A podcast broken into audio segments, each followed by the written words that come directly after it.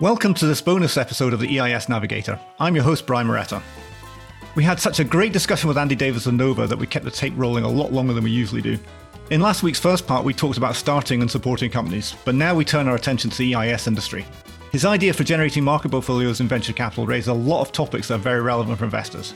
If you're any interest in the pros and cons of investing in EIS funds, particularly diversification, then this is definitely for you. If you're enjoying the podcast, don't forget you can subscribe on all good podcast services, including Apple Podcasts, Google Podcasts, and Spotify.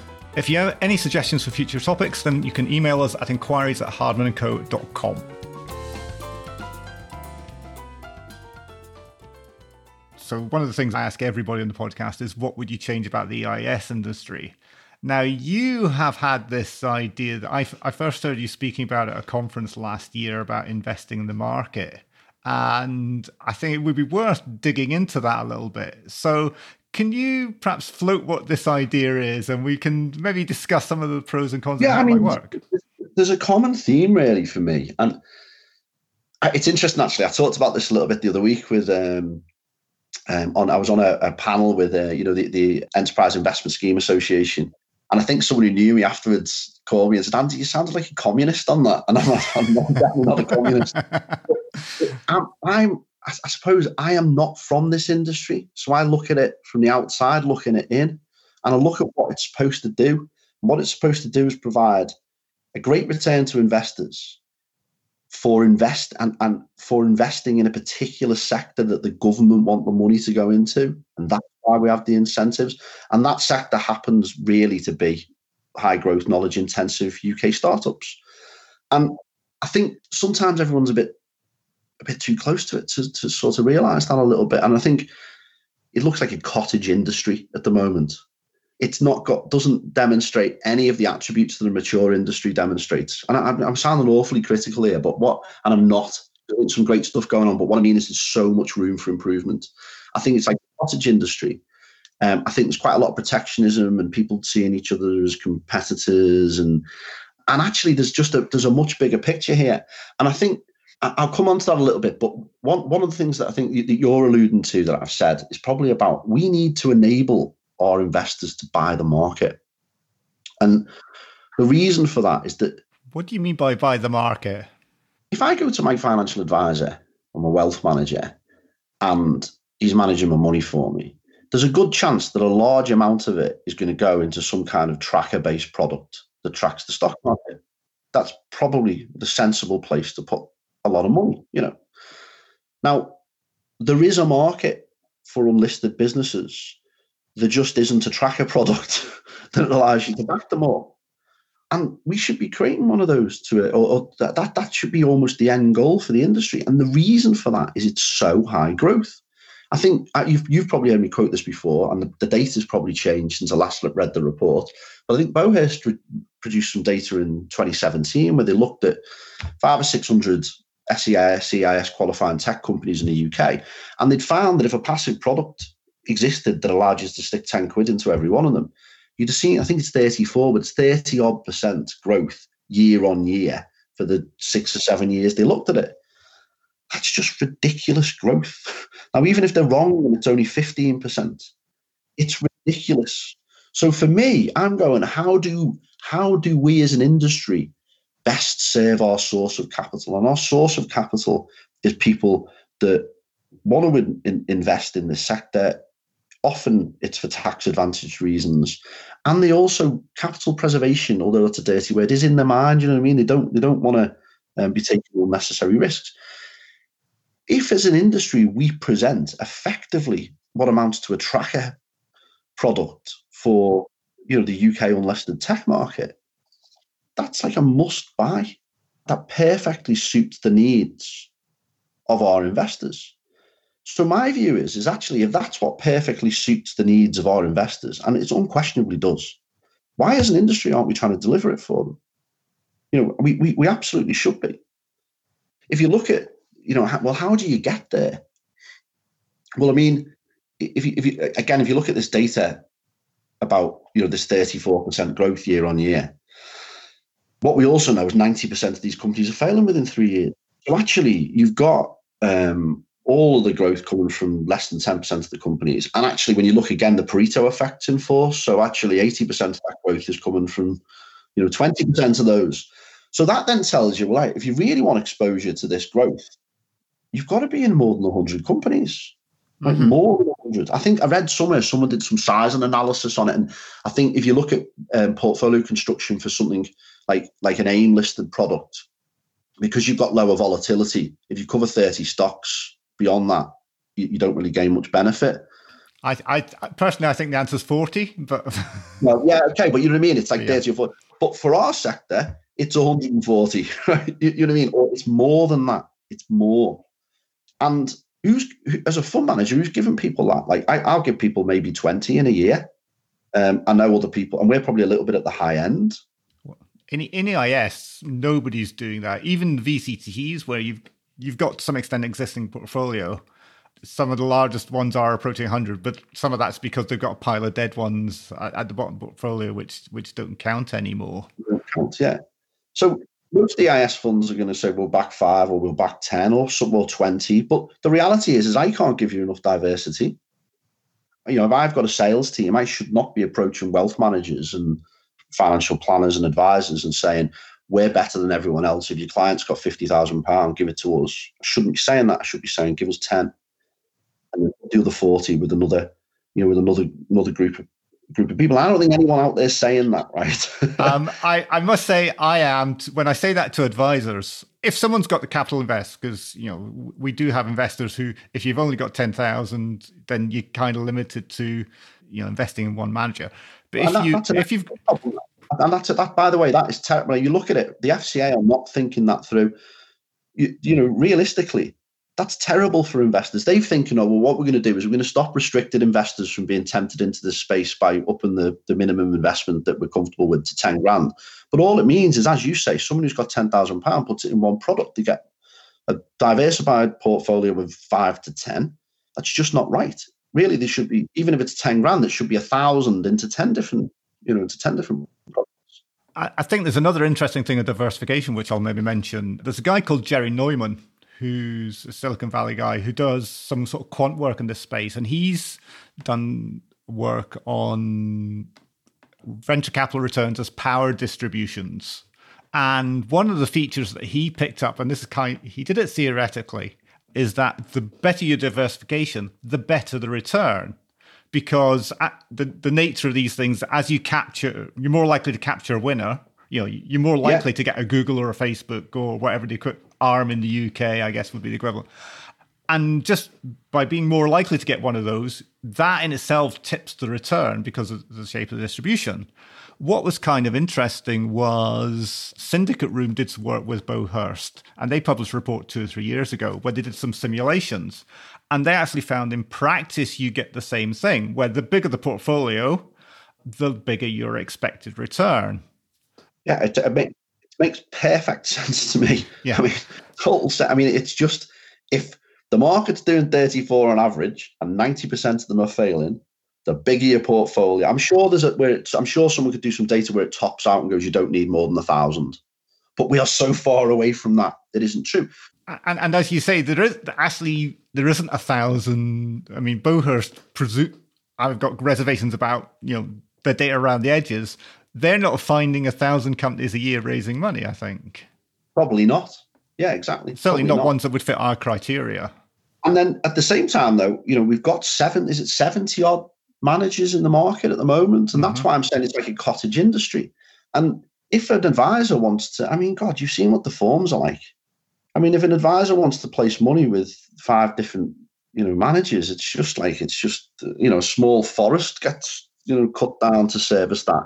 And what are we doing about it? It's it's absolute nonsense. And then if you look at like the because all of this this shitness, for want of a better word, right? this stuff we should improve. It's actually really, really inhibiting the growth of our own industry. And I've got some really interesting data that our um, our CMO shared with me, and his name's Alistair Marston. And I really like his thinking about this. This industry, we are still operating from a push strategy, right?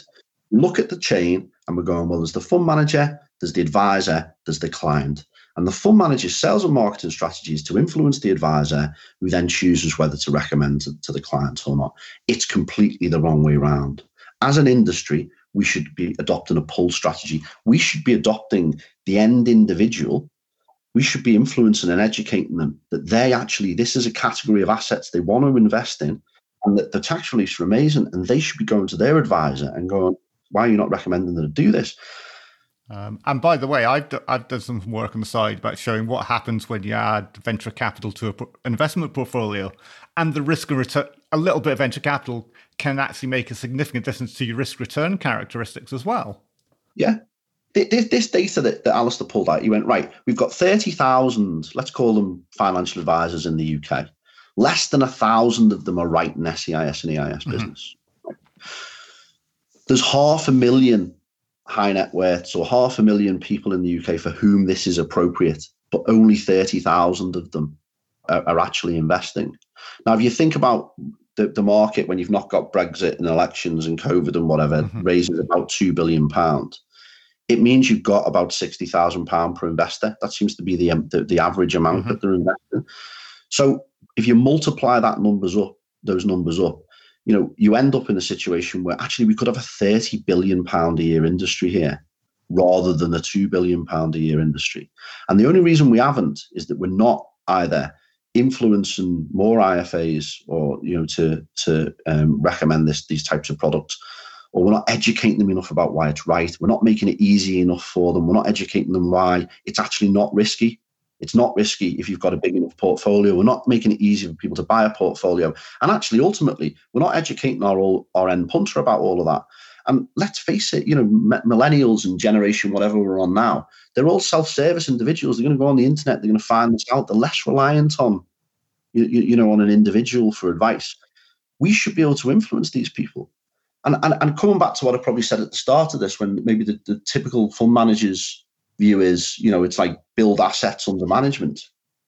The easiest way that every fund manager in, in this country can improve and grow the size of their business is by growing the size of the market. You know, I mean, if you turn two billion into say, forget about 30, say you only ever get to, 20 billion, it's a tenfold improvement. It doesn't matter whether you're if you do a bell curve around who's going to take the share of that, it doesn't really matter where you lie on the bell curve. Your business is still growing. And the, the way that, the only way we can do that is by collaborating with each other. We need to be collaborating in terms of how we educate our distribution, if you like. We need to collaborate on how we're going to um, educate the end punter. We need to make it really easy for people to buy multiple products in a digital manner we need to standardize on things that are just hygiene factors like fees. Like, why are people charging different fees in this sector? Like, why are they? What, like, what's the point? There should be one fee structure. Everyone should sign up to it. No one needs to talk about fees ever again. It's off the table. It, it that's just another thing that confuses people. You know, all all fees are a mess in this industry. I know they are, yeah, and they shouldn't be. It should just be, and all of our, and it distracts from the messaging, and the messaging has to be portfolio spread, right? That's the single biggest thing that's going to drive return. And anything anyone says about anything else is just a distraction. So standardize on fees so it's not a discussion. Standardize on the way that people subscribe. Why have we not got a platform yet? I know there's people like Kuba that are, you know, having a go at this, but I think probably I've not said this to Mark, but I think EISA should be doing. We should have, you know, we should have, uh, you know, a, a platform that's maybe not for profit that allows you know, uh, intermediaries and direct investors to buy to buy everything. And it should just be, yeah, there's my client details. I'll have that, that, that, that, that. And the other thing we should be doing while I'm on my soapbox is when I was when I was on this call the other day, I was on it, Deepbridge Capital are on it, and Calculus are on it. And they're both organizations that I have a tremendous amount of respect for. They do very well. They're also all three of us are very different and invest in different parts of this market. And we've got no common vocabulary in in, in the UK to, discuss, to, to, to talk about like what does Series A mean and what's seed and what's pre-seed and uh, these terms are a bit flexible. I mean, you you talk about in Silicon Valley. The, the inflow of money has changed the definition of these. What used to be a Series A in Silicon Valley in terms of scale is now, now a seed. Yeah, Just exactly. And all right, maybe these things are always going to change. Mm. We should have like a matrix, right, of these different stages. And all of our people who participate as investment managers should be in one of the squares on that matrix. And we should be saying, dependent on someone's risk profile, where their funds should be spread within this matrix. Do you know what I mean? People need to realize versus later stage sort of thing. Yeah, and everything in the middle. you know, uh, and also maybe cover off some sector stuff. And this tooling should be really easy for us to build. It should be really easy for us to build. We build the tooling, we sort the fee structure out, we create the educational material as an industry, and we create pull from the end end. We turn two billion into twenty billion, and actually we we deliver for our investors because they get spread across everything and they get 30% growth year on year. Hopefully. Before we have the tax reliefs. It's, uh, you know, uh, it, it'd be the most, it's, it's for me, and maybe it's just the way I think, it's an absolute no brainer. It's a 12 month project. So, at the high level, I love this idea because I think this is, I mean, so much of what you talk about, diversification and, and, and, and whatever, as a gather, I love when I start thinking about some of the implementation things, I think there's questions that get raised. I'm going to throw some of these at you, see see what your thoughts are. So yeah. one is if I look at VCTs at the moment, for example, not all, but most VCTs are sitting on cash that they, they're struggling to deploy. And one of the reasons VCT returns, I think, are frankly disappointing as a whole. I mean, there's there's exceptions. Is that they're sitting on so much cash that's a drag. And when yeah. I speak to VC managers, it's like, well, we're, we're not raising some of the good ones in particular. I think are ra- saying, well, we're not raising more money or limiting the amount of money because we can't deploy it. Do you really think there is 20 billions worth of opportunities for us in this sector? I, think you, you may be right. There might not be, but what's certain is that if you've got you know, there's it's it's like all of these things, isn't it? You move some boundary conditions and then you work out where you know where where, where the, the market is. I mean, it probably can be bigger. Well, I mean, who knows is the answer. What I do know is that the British Business Bank is there with funding regional co-angel funds because it thinks there's an equity gap. They're funding ECF funds because they want to get more money into the hands of fund managers that will exist in an equity gap. So I suppose people that have spent a lot of time gathering data and are able to influence the government are influencing billions of pounds into this space, not via SEIS or EIS. So that for me, I'm kind of going, well, there's a state intervention here. There's not even SEIS and EIS. So that's a sign for me that there's there's there's room for more capital to be deployed. Um, could quantify it? I don't know. So, and I get it, you know what I mean? It's like we've got supply side and demand side. I think we could grow supply side 15 fold if we got our act together. Could could we scale demand 15 fold? I don't know the answer to that. What I do know is that in Northern California, they don't seem to struggle deploying, you know, huge volumes of money. And and actually, if supplies there, would you think demand would appear to fill some of that? yeah, I think, I think, nature abhors a vacuum. So yeah, I think as long as you're still able to to deliver th- those types of returns or good returns, then yeah, I think it would. I think the other thing you need to think about is that we think about EIS and SEIS as it's for backing UK startups. What does that really mean? I mean, we've backed a guy who's British Pakistani and his business partner who's from Hong Kong, and it's a medtech business that is incorporated in the UK, and we're testing his product out in Lahore. And actually, the target market for the business is the developing world. It's completely EIS compliant. Um, you couldn't run the business in the UK because the the, the regulations around um, the NHS, etc., wouldn't allow you to. But there's nothing to stop us incorporating the business in the UK, funding it in the UK, resourcing it in the UK, benefiting from research and development tax credits in the UK, but monetizing the rest of the world. And one of the fintechs that we backed, I mean, it was a bit irregular this because it ended up being ended up ended up being a Delaware company, but it was a British founder and an American founder, and you know, originally incorporated in the UK, funded here, resourced here. We the UK is a fantastic place to in, incorporate businesses that are going to service the rest of the world. We've got a legal system and a regulatory system that, well, depending on whether we decide to break international law or not, is, uh, you, you, know, it's, it's, it's held out throughout the world as being first rate. You know, no one's ever going to go, oh, I don't want to incorporate in the UK. So we've got an opportunity to build businesses that service that service a global economy here. Another question that I have about this is somewhere along the line, there's got to be some sort of selection process. So I look at two examples I know of, of, of perhaps this idea on a smaller scale. So one is the syndicate room idea. So particularly the 2028 fund that they had, where they had a crowdfunding platform and then a fund that basically match funded. So if money was raised in a crowdfunding platform, they would match it from the fund. If no money was raised in a crowdfunding platform, they the fund wouldn't wouldn't fund it. And you got something like Scottish Investment Bank, who have in essence selected some management houses in Scotland, and if they fund, they will again match fund.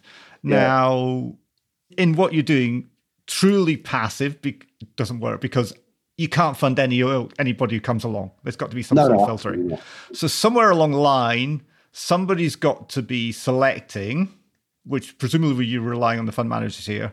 But again, you would want somebody to be selecting the fund managers because you don't want Joe Blogs setting themselves up saying, I'm a fund manager, I automatically get funding, uh, regardless. Yeah. But I think like that I, I totally agree with you, by, by the way, but I think that's like those mechanisms kind of exist. Mm-hmm. They're just tweaking a little bit. I mean, if you look at it at the moment, if you want to get on panel for someone, they might do their own due diligence, but they rely on third party due diligence. They re- rely on reports from Hardman and from you know MICAP and whoever else. You know what I mean? So there there are people that are writing third party research on on funds, and I I, I don't see why why, why you wouldn't use that as a route still you know what i mean you've got some some third party people that write reports they look for particular criteria and they make a re- recommendation i think that I think that happens already i think in terms of how fund managers select businesses I think there's different approaches, and I think there's merit in many of them. I mean, like syndicate rooms, I like effectively it's entrepreneur entrepreneur backed, isn't it? There needs to be a lead angel, and actually the lead angel needs to be someone that they've researched who's successfully made money. What really entertained me is we've obviously we've got two kind of significant shareholders in our business that are pr- pretty. One's more high profile than the other. One's a guy called Bill Currie, who's an ultra high net worth made a lot of money in ASOS, a lot of money in the Hut Group, and various other. He's a really successful tech and e-tail investor. And the other guy is Sir Terry Leahy, who obviously needs more introduction. But it was interesting. We were talking to Syndicate Room, and they looked at our angels to see whether they qualified. And it was funny. I, I, said, I said, well, actually, Bill, you qualify. You're one of their luminary uh, entrepreneurs. I said, Terry, I'm sorry, you're not. so we all have a laugh about that. But um, but anyway, I think their, their, approach is good. You know, people who've made money are likely to make money again. I think the lead engineer, engineer approach, uh, lead lead on lead investor approach is a good one. We have our method. It's all it's very different from that, but we have a method. We think it works. We're sticking to it. Syndicate rooms method, I reckon, works. They're sticking to it. Everyone's got one of these, and there's probably no right nor wrong. It's just important that there is a selection criteria that people can evidence has, has worked for them there's a lot of luck in this. Like, like, let's not get away from the fact that there's a lot of, of, of you know, they're called unicorns for a reason, aren't they? no. So I think it just comes back to have a base level of competency that fund managers need to be able to demonstrate, have a base level of track record they need to be able to demonstrate, have a fee structure that people adhere to. So it's just it's just a hygiene factor. It's out of the question. Then make it easy for people to to deploy investors' money across as many fund managers as possible. For me, it's just that, that that's the it's it's it looks easy to me. I'm sure. Don't get me wrong. The implementation of it will be tough, and I think you touched on that a bit. Like you know, what about the transaction like transaction friction cost? You know, but that that, that should all be driven out by tech. I mean, I mean, certainly, I, I, as the industry is currently structured, admin on that would be a nightmare. But I hear what you're saying definitely in that it's not beyond the realm of man to create a system. we, we had some great conversations with Goji, and unfortunately, they decided not to progress their kind of custodian platform into the SEIS and EIS space, unfortunately. But their tech platform completely facilitates a transaction feeless custodian offering. So ultimately, you know, you could deploy, you could choose to deploy a hundred pound into a business and they wouldn't charge you for that deployment. So with, with a tech platform like that, you push out all of the transaction friction around holding money and deploying money and reporting back to investors and holding share certificates and all of that. And that's one of the big variable costs in this. You can push all of that out. And again, I think like standardization of legals, etc. Well, I mean, SeedLegals are doing a pretty good job at standardizing legals, aren't they? You know, mm-hmm. so it, it's as you say, it's not beyond the ken of man to solve this. You look at other industries and what tech has done to enhance them. We're sat round a fire in caves at the moment in terms of our utilization of technology. Mm-hmm. Yeah, yeah. One one of my previous interviewees on this podcast uh, made the point that for an industry that is focused on funding technology, the industry's use of technology is abysmal. It's non-existent, you know. And we've like we've got an online portal, right, that allows people to onboard an investor. We do all the KYC and all of this sort of stuff. I've still got financial advisors going, can you send us a PDF so I can get so we can fill the form out? And you're like, yeah, okay, we will, because obviously we want you to invest with us and we want to make it easy for you. But for God's sake. yes. No, it's, it's, it's a really interesting idea, and and yeah, hopefully, I, I hope this idea gets traction because I think I think there's something well, in it. What what I don't understand, like, I, I, if people listen to this, right, within our industry, who I, I always try and put myself in the shoes of someone I might be arguing with. What am I saying that is unpalatable to other people in the industry? Do you mean if we had this conversation and we had the representative from all 70 of these firms that are there, who are the people who think they're, who think they're going to lose from this? Because I can't figure out who they are. Do you know, I can't. I think it's got it's got it's got to be good for everyone. It's got to be good for the investor. It's got to be good for the UK economy. It's got to be good for you know the government, ultimately for the treasury and future you know returns on jobs created and businesses sold and all that if we if we sat around the table and we were discussing what you and I have just talked about, who loses? I think the standardization of fees for some people, because there are some people whose fees are probably excessive.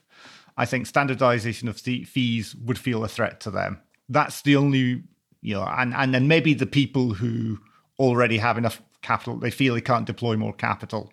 It's not a case of they're anti it, but there's just no reason to get involved. They're the two people I see who would go, well. Just coming back to your capital deployment thing, I think I can understand the problem with VCTs, but the, the, the product is structured very differently, isn't mm-hmm. it? You know, yeah. you look at where the relief to the end investor is, it's in tax-free dividends. So, the, so their approach to what they invest in is very different. You know, we're looking at long-term growth, really. I think VCTs increasingly are as well. I mean, the, if we go back five years, you're probably right. I think since Patient Capital Review, they are doing more of that. There's still a turnover of portfolios. There's still legacy investments in there as well for a lot of them. But I think increasingly what they're doing looks like what people in EIS are doing just maybe two or three years down the line for most companies. Yeah, perhaps. Yeah, yeah, yeah, yeah, yeah. I don't know. I mean, you're right. So maybe there's people out there who are nervous about full transparency on fees, but my view would be, well, I think isn't that a isn't that a dark corner we need to shine a light on, perhaps. I'm big thumbs up to that one. yeah. Well, also it's like if people are nervous about the fees in the here and now, they've got the wrong business model, right? Fees in the here and now are generated from deploying capital, right? And that for me doesn't necessarily create a great alignment with the end investor. It's like if I'm if I'm bothered about fees in the here and now and I'm trying to grow the amount of capital I deploy all the time, that's to drive out fees that really should be about me not making not me making a profit, but actually me covering costs in the here and now. The fees that everyone is aligned on is the carry. You know, carry instrument, everyone is aligned on that. And I and I, I think that needs to be, you know, kind of out in the open. To be honest, though, it's not the big. It's if that if that was something that everyone was really sensitive about, you might just have to go, well, actually, in order to collaborate on this, we might just have to leave fees alone. I don't think they should be. You obviously don't think they should be, but I'd be like, okay, maybe you need to leave that alone. If it allowed everyone to to collaborate in that manner, where you had one platform, people invested the hundred thousand pound, and it was split across fifty fund managers or whatever. If if that allowed that to happen, it would be for the common good. The only problem though is that while there isn't transparency about fees, it's always going to be a conversation. People always ask about it. And what's the point? It's, it's distracting the buyer from the real reason they mm. should be buying the product. Yeah. Ab- absolutely. I think you're dead right on that. So we do have some other standard questions. So sure. I've, I've kept you for a while. Can I keep you a few, few minutes longer? Yeah, of course you can. Yeah, yeah. I'm okay. enjoying myself. Great. what was the most recent investment that you made, and why did you make it? That's a good question. I'm probably embarrassed to not know the answer. Really, the people in our team who make investments for us are a lady called Olivia Greenberg, who's our chief growth officer, um, and Darren Gowling, who's our chief investment officer, and they they preside over our portfolio. Really, I think investments that we are either have either recently made or ones that we are just about to make. We've got an interesting one called QBunk, um, and it's a really interesting example of a business that has pivoted due to COVID. So their premise was interesting originally, and it was about people wanting to buy drinks in busy bars. So you're on a night out, you're with five people, four of them order cocktails, and you've got to go to the bar and wait half an hour. And that sort of ruins your night a bit. So the premise of this app was it's an app. You order your drinks on it, it works in every bar, and then you collect the drinks from a, certain area of the bar. And the guy had built the tech out for this. He had a reasonable amount of traction um, mainly in Chester was where the locality where he was. It's very often good to locally test these things because you can your search, tra- search traffic in a locality to get the app deployed, and you only need a number of bars. Then COVID happened, and he pivoted to a table service app. So you know that was really interesting for him, um, and his business has grown. Um, you know quite a lot. I think last weekend they saved hundred thousand pounds worth of sales from f- food and drink sales from from pubs that are only doing doing table sales. So that's neat. Obviously, we talked about hygiene. We're really excited about that. Another one. I'm trying to think of things that are kind of a bit COVIDy. Really, um, we've got a business called. What? It's flavour of the month is COVID. You know, so and, and also people are often asking us, how is your portfolio impacted by COVID? And the answer really is, well, it's not that big a deal because you've got kind of long development roadmaps on these businesses. They're not, you know, it's big businesses with existing operating models that are generating positive cash flows that get disrupted by this. So, so this the, Yumi is um, it's a mobile social network aimed at universities, and it's all uh, the premise of it was all about increasing student engagement because you know universities now know how much it costs them if a student drops out.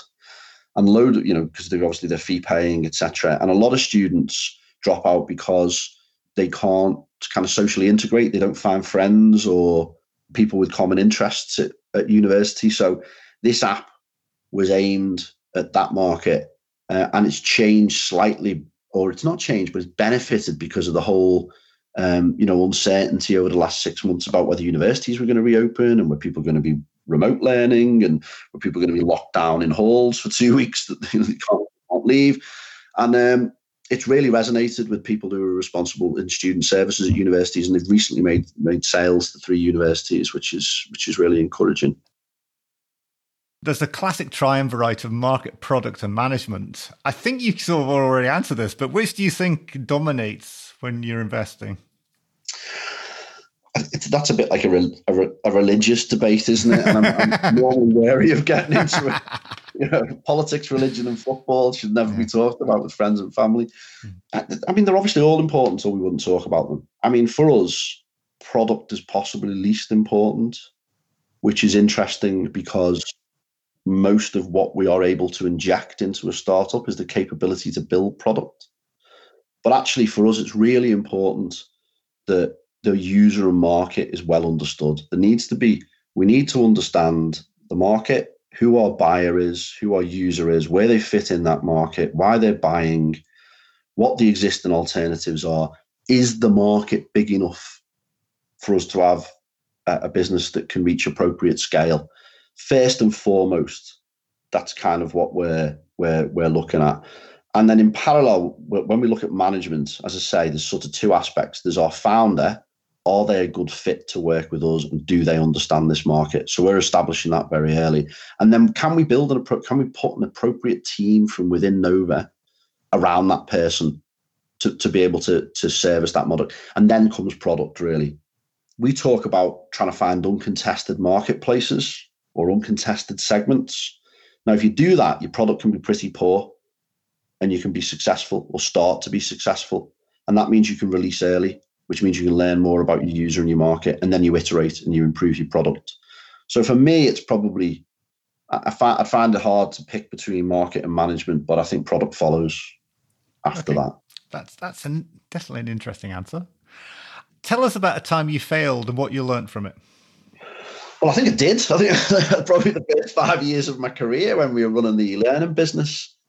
We talk about in our business managing failure right that that's what we are actually in the business of we make sure that we know what failure is going to look like which means we're always running experiments we know what failure looks like and we fail quick and we fail inexpensively and that, that's really important important for us everyone in our business is allowed to fail and they're allowed to talk about it and that's really important because everyone learns from it and what you really need to avoid in a business is a culture of success theatre.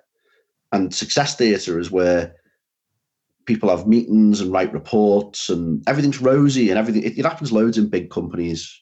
In earlier in my career as a software engineer, you'd end up in a project and you knew that it was it was going down the Swanee. And the idea was is that you kind of like you know like uh, you know every everyone on it was acting like it was going perfect, and in your mind you were thinking I need to get off this as soon as possible and get on to something else. that's, that's success theatre.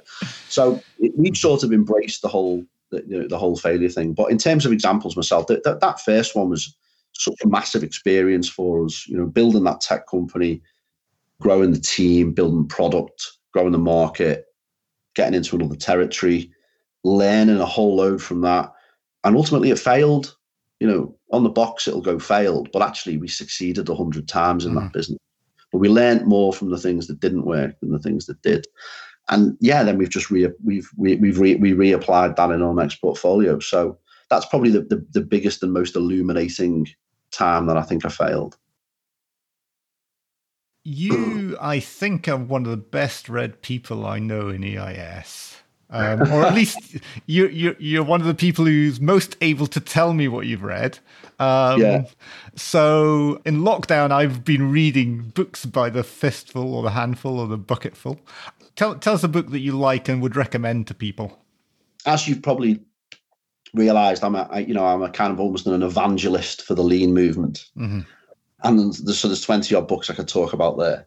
And I think I'll give some pointers about things that are good and then probably pick up on one book that I really like that's actually often overlooked. Mm-hmm. So the, the the key like Eric Ries's Lean Startup, that's the that was kind of the top ten bestseller that that really kind of opened people's eyes to lean. It's really. on my shelf. Yeah, I'm, I'm, yeah, I'm, I'm glad it should be on everyone's shelf, really. But I think stuff that's really practically applicable to anyone running any business really is probably the works of two guys a guy called Ash Maurya who wrote Running Lean and Scaling Lean. I think he's wrote a third book now. I can't remember what it's called. Uh, and then a guy, it's it, well, the lead guy's called Alex Osterwalder, and there's a team of people that have got a business called Strategyzer. And Alex came up with a concept called the, the business model canvas, probably seven or eight years ago. They've wrote, I think, value proposition design. Um, there's a, a, anything from Strategyzer, their blog posts, their podcasts, their books all really, really valuable and all stuff that you can apply, actually apply in businesses. Again, the same, anything from Ash Maurya, really, really, really valuable. Eric Ries's title is more of a popularist one that sort of raises awareness. Those two guys, their books and you know, they do seminars and you can go on workshops with them and all that. All of their stuff's brilliant. Before that, I guess people who someone who really influenced them was a guy called Steve Blank, who's an, you know an entrepreneur investor, and he was a lecturer at Stanford. So his first book, I think he wrote Four Steps to the Epiphany, um, and then I think the Startup Owner's Manual, and the difficult, the, the, the, book reads. I, I, and yeah, I don't know Steve, so I, I, hope he never hears this. So I don't want to offend him, but um, it's stuff that if you really want to get under the cover of what were people really thinking about at the start of this mm-hmm. kind of thing, you read them. So I would be saying to anyone who knows nothing about lean, just read the lean startup. And if your interest is piqued, look at the Strategyzer stuff from Osterwalder and Ash Maurya's stuff. But probably a book that I keep coming back to again and again. And I think it was published in 2004 is Blue Ocean Strategy. And I'm going to have to have a little look on a note because I can't remember who bloody wrote Blue Ocean. It's, it's Renee Mauborgne and uh, W. Chan Kim. We'll put links to all these in the show notes anyway. So yeah, have you have you heard of Blue Ocean Strategy before? I've heard the name. I haven't read it. It's good. It's got loads of practical examples, and again, probably plagiarised their phrase "finding uncontested market spaces." So what they talk about is most businesses are operating in red water. It's it's contested. They know who their competitors are. They compete with them on price or on features or on brand or or whatever. And businesses that really break out and become successful create uncontested market space. So they find the segment of the market that's massively underserviced by the incumbents, or they find a new market or a hybrid market. And they talk about some tooling you can use to do this. And we really like it because we are not Y Combinator you know so we are not going to go oh well you know that that that rideshare market you know and taxis that looks like it's ripe for disruption mm-hmm. you know and let's do uber or you know hotels let's do airbnb we're not quite as well capitalized enough to do that so we try we tend to find businesses that we back are looking for smaller uncontested market segments around existing businesses it's one that i think is under referenced and undervalued i think blue ocean strategy Okay, you sold me. I'm going to get a coffee and. Definitely, yeah. You've spoken a lot about how your philosophy developed since you, or, or before you sort of started Nova. What do you wish you knew when you started Nova that you now know?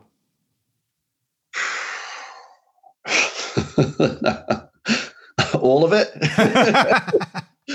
Does all of it count? You know, I think um, we we're very entrepreneur, execution, delivery focused, really. I think stuff that we would have benefited from really understanding five or six years ago was was much more this kind of access to finance space. Mm-hmm. Um, you know, we should have had.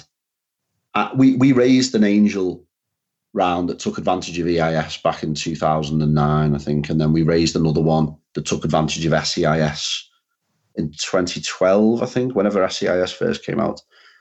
You know, we had we had like two handfuls of investors in each of them, and we never really progressed that journey. We started working with other other investors. We kind of thought we'll stick to the knit and we know what we're good at, and we'd co-invest with other investors. And while that's been great, we should have got closer to the money earlier.